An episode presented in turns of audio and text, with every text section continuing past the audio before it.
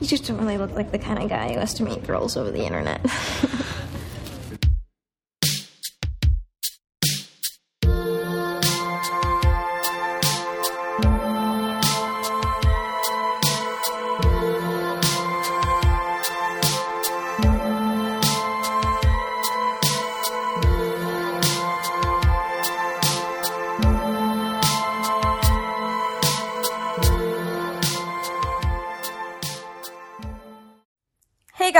my name is Dylan Shapiro, and this is my first podcast for My Video Heaven. My Video Heaven tends to talk about horror and maybe express some unpopular opinions, but I just like to um, change some of the ideas and viewpoints around watching horror and ar- around what horror is and what horror stands for and how vast the genre is and how much it envelops.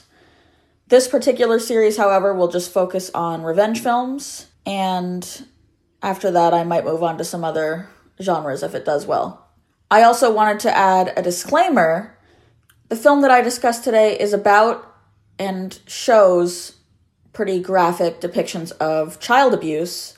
If that's something that's difficult for you to watch on screen, I would avoid this film. I know that for myself personally, it's very difficult for me to watch children get hurt on screen, even though I know it's fictional.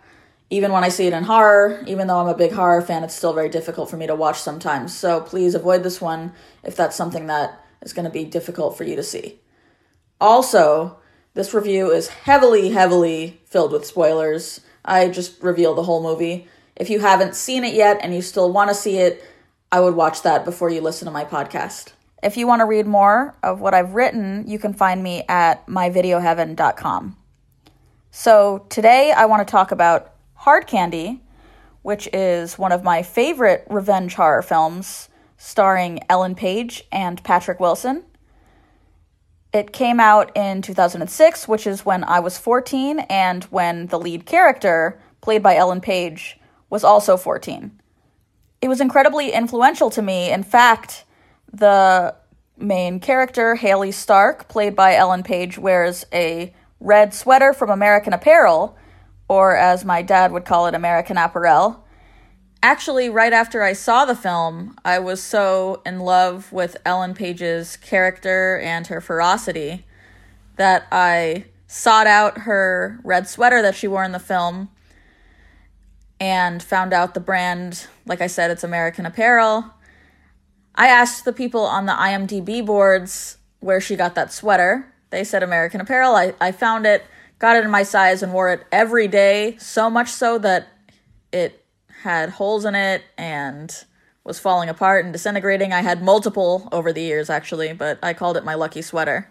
And she becomes this red hooded, um, almost Little Red Riding Hood esque child vigilante where she enacts revenge against a pedophile and an unconvicted abductor of young girls.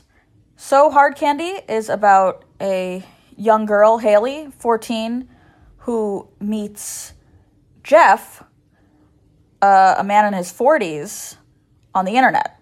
Ultimately, she gives him his just desserts for being a creep and a pedophile and a predator against children and young women it it starts off well the first thing i noticed is that um, patrick wilson actually got the first billing in this movie. Kind of reminded me of when i recently rewatched mulholland drive which is one of my favorite films ever and justin theroux got first billing. So i just want to say that's that's not good that's not right. Ellen page should have gotten first billing in this one Anyway, Hayley meets Jeff on an internet chat room, and her username is ThongGirl14, the 14 indicating that she's 14 years old. His username is Lensman319, which you find out later is an important number. And uh, they have illicit chat room talk uh, that's highly inappropriate given how young she is and how old he is. Jeff, or Lensman319, is a photographer. He shoots underage models, which um, we find out later he he does more than than take their picture. He is definitely um, a danger to young women. Hayley and Jeff decide to meet at a coffee shop through Hayley's suggestion. When we first meet Jeff, we see him kind of eyeing Hayley eating this chocolate cake, and then she asks him if he wants to try it, and he just wipes some off of her lip and tastes it that way, and you just know, and you just get the worst pit in your stomach because it's just disgusting, and he's like a thousand years old with with a with a minor, so he instantly looks creepy, just just as you.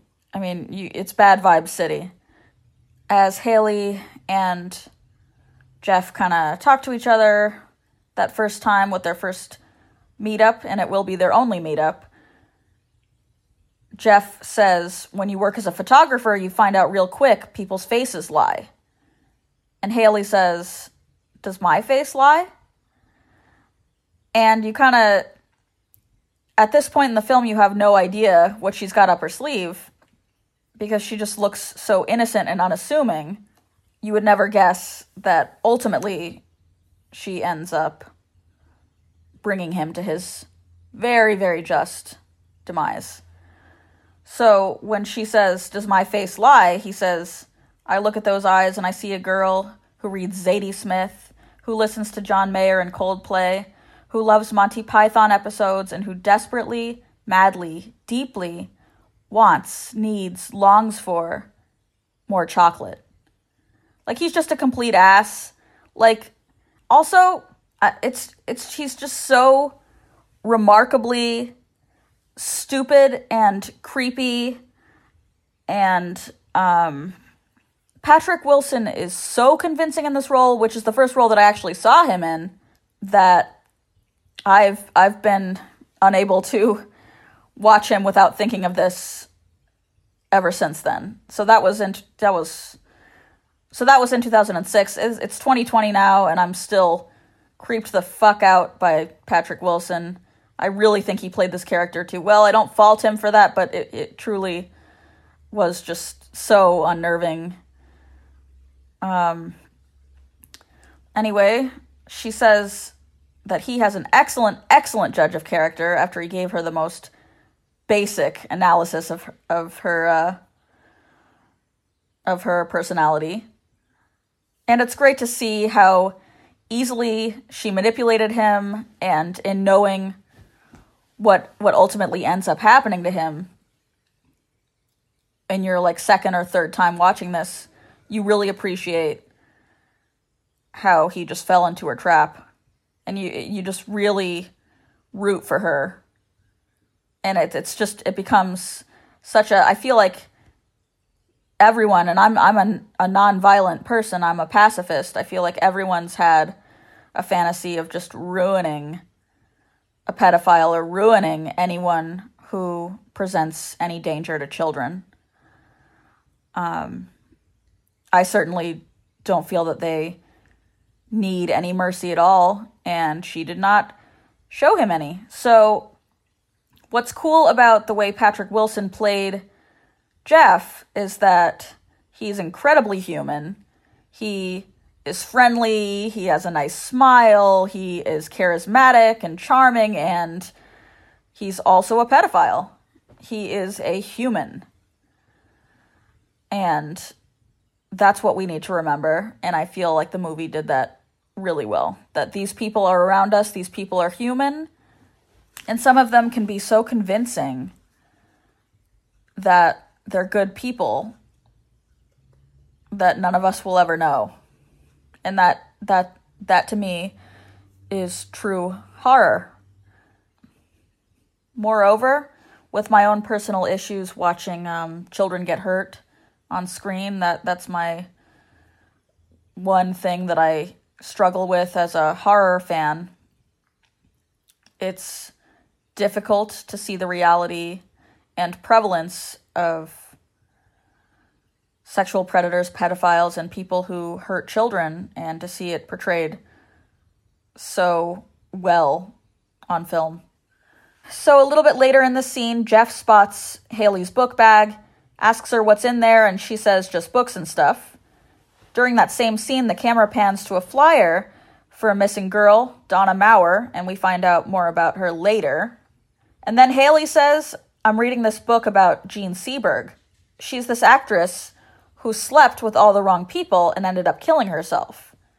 And what's funny about that line that I didn't notice until my most recent time viewing this film, and I've seen it uh, several times because I'm a big fan, is that she says exactly what ultimately ends up happening to Jeff's character. He slept with all the wrong people, aka he raped young girls, and he ended up killing himself. It's incredibly poetic and all the more impactful when you actually do get to the end of the film. In the same scene, Jeff spots Hayley's medical book. It's a big blue book, and she says, Oh, my dad is letting me audit one of his med school courses. To that, Jeff says, Oh, do those guys in, in grad school hit on you?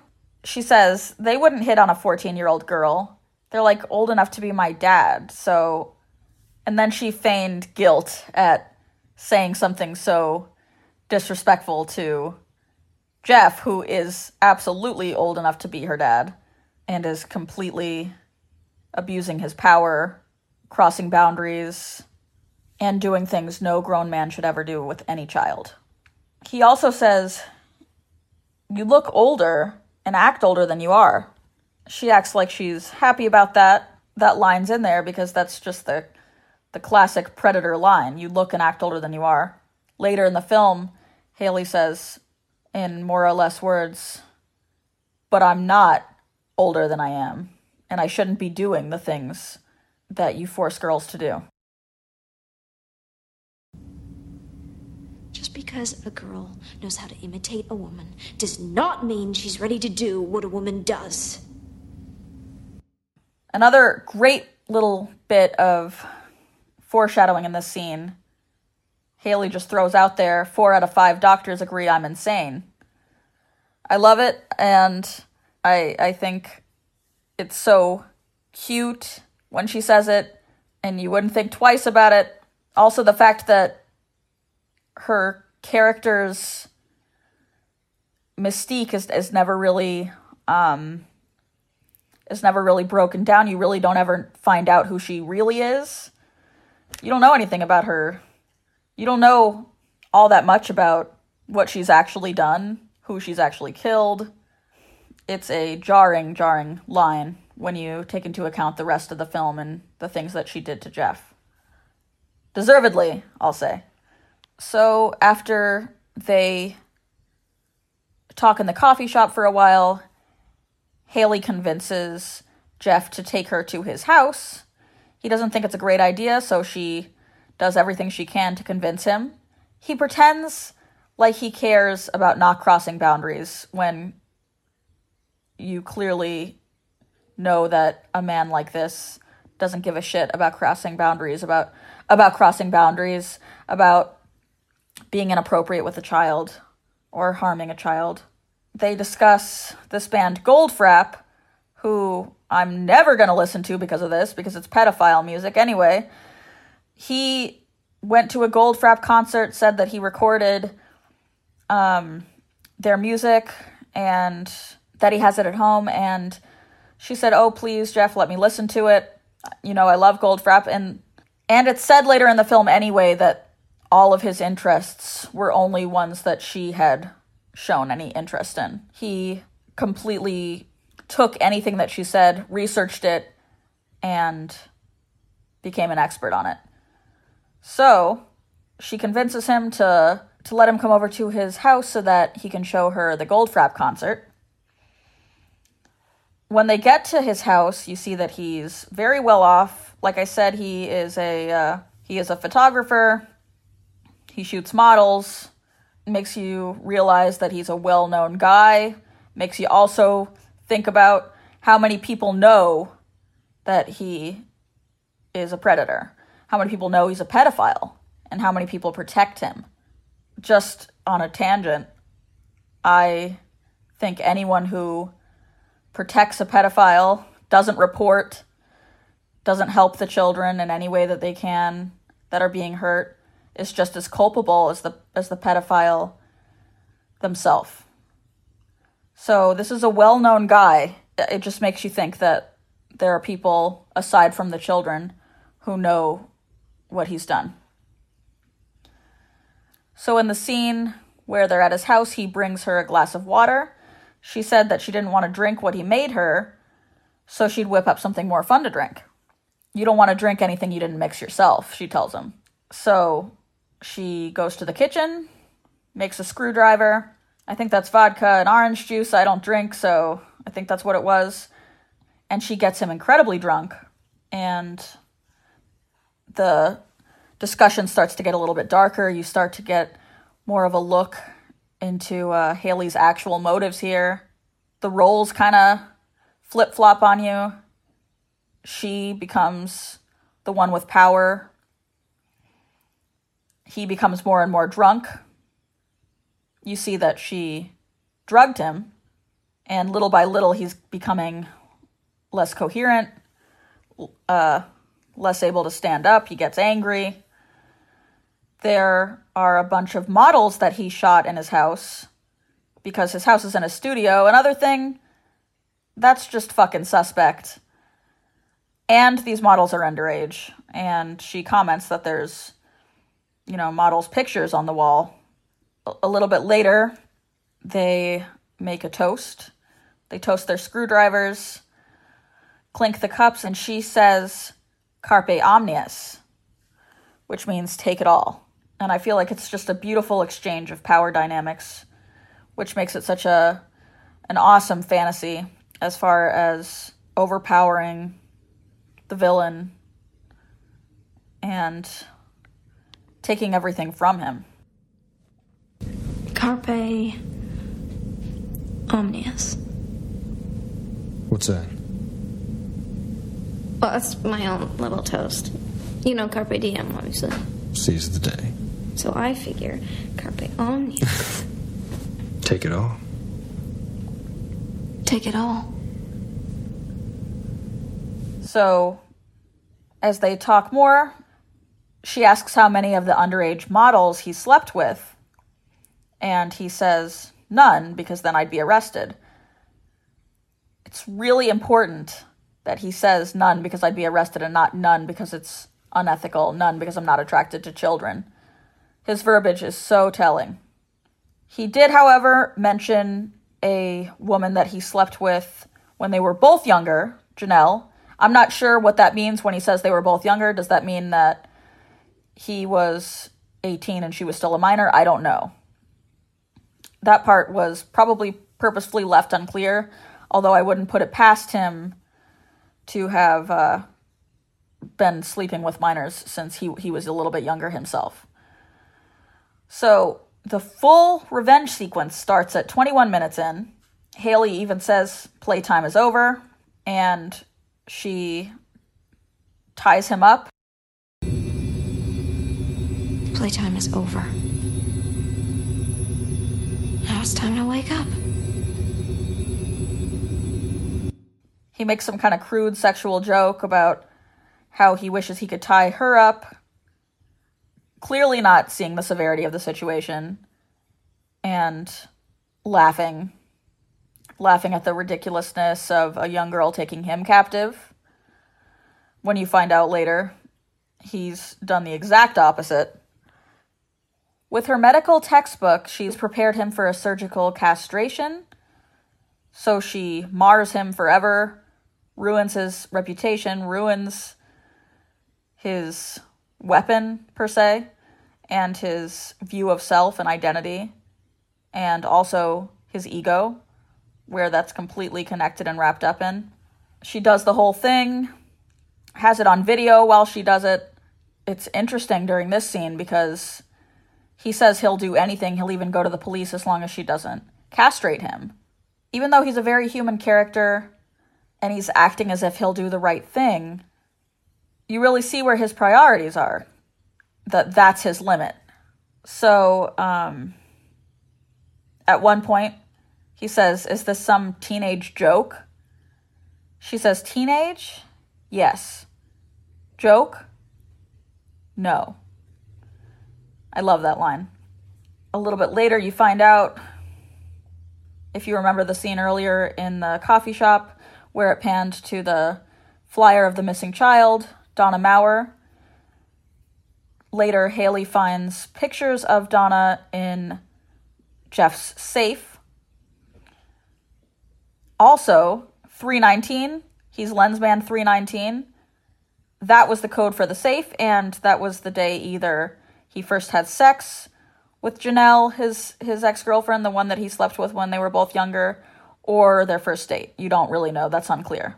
So, we find that he is linked to the missing girl, and you just feel a pit in your stomach, you feel sick.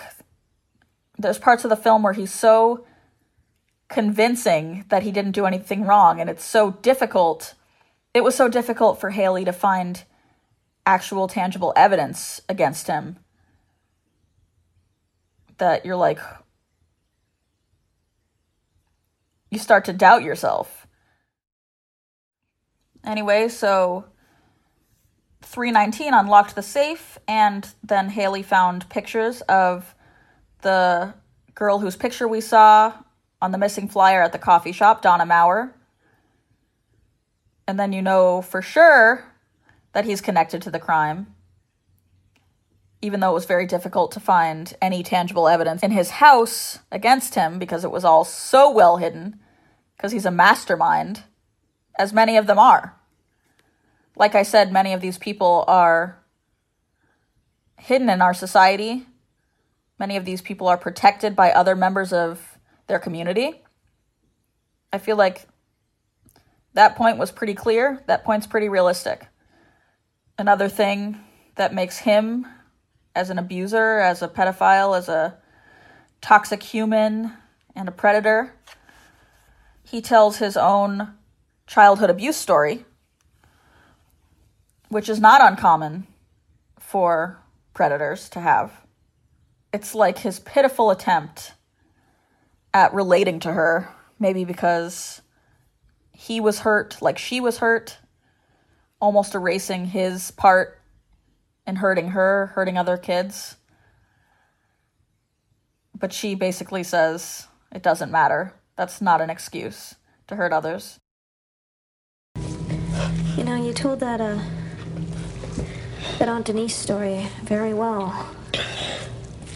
Very, very well. What was it supposed to be?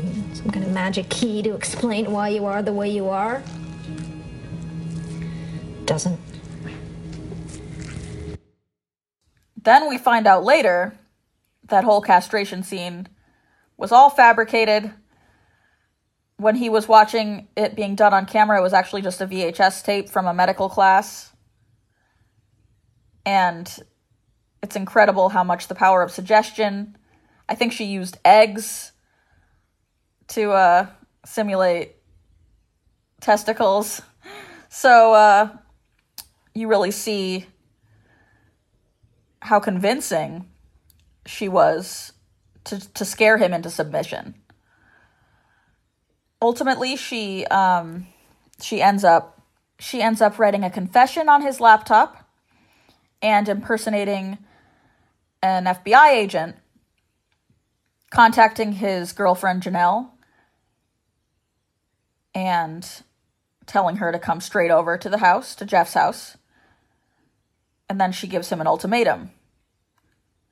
Because Jeff has this, because Jeff doesn't want his reputation tarnished, especially, especially in the eyes of this woman, she says that he can either wait for Janelle, she'll find the confession, she'll find him in this incriminating situation with a young girl at his house, or he can kill himself.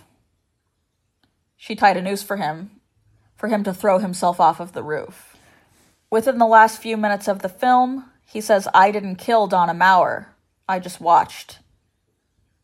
The other guy did it. And then Hayley says, That's funny. Because Aaron, that was the other guy's name, said the exact same thing about you. Moments later, she forced him to commit suicide. So yeah, I feel like it's a I feel like it's a movie that really makes you feel satisfied even if you're a nonviolent person like I am. I feel like everyone's had these kinds of violent fantasies against abusers and pedophiles and, and people who hurt others, especially children, especially children. Um, and I just think that this is what makes it the ultimate revenge fantasy, the ultimate horror, the ultimate true horror. And uh, I saw it as a kid. It hasn't left my mind in many years. It's one of my all time favorites. And I highly recommend it for anyone who wants to see a powerful, girl fronted, specifically queer girl fronted. Ellen Page is queer in real life, an incredible icon. Uh, revenge fantasy film in the horror spectrum. And I also wanted to say that if any of you have heard or hear from a child that they're in danger, they're scared of someone, someone makes them uncomfortable, um, pushes their boundaries, please report it. Please don't wait. It's incredibly important for us to protect our children. And uh, also, if you're looking for a another very uncomfortable film with Ellen Page. I highly recommend An American Crime. That one also has incredibly graphic child abuse based on a true case from Indiana uh, about Sylvia Likens and Gertrude Baniszewski. A very disturbing child abuse case. So I would recommend that if you have a strong stomach and enjoy um, the work of Ellen Page. Anyway, this has been my little assessment of hard candy. Childhood favorite of mine, you know. I hope you check out Hard Candy if you haven't already. It's just such a classic, really killer revenge film, and if there's any other thoughts you have about it, I'd love to hear them. Or any other horror films, revenge horror films that you think I'd like, please send them my way. You can look for me on Instagram at my video heaven. And I hope y'all have a great night or day. Okay, no. One last thing I wanted to say is that given the serious subject matter that we talked about today, I wanted to just raise some awareness about the National Domestic Abuse Hotline.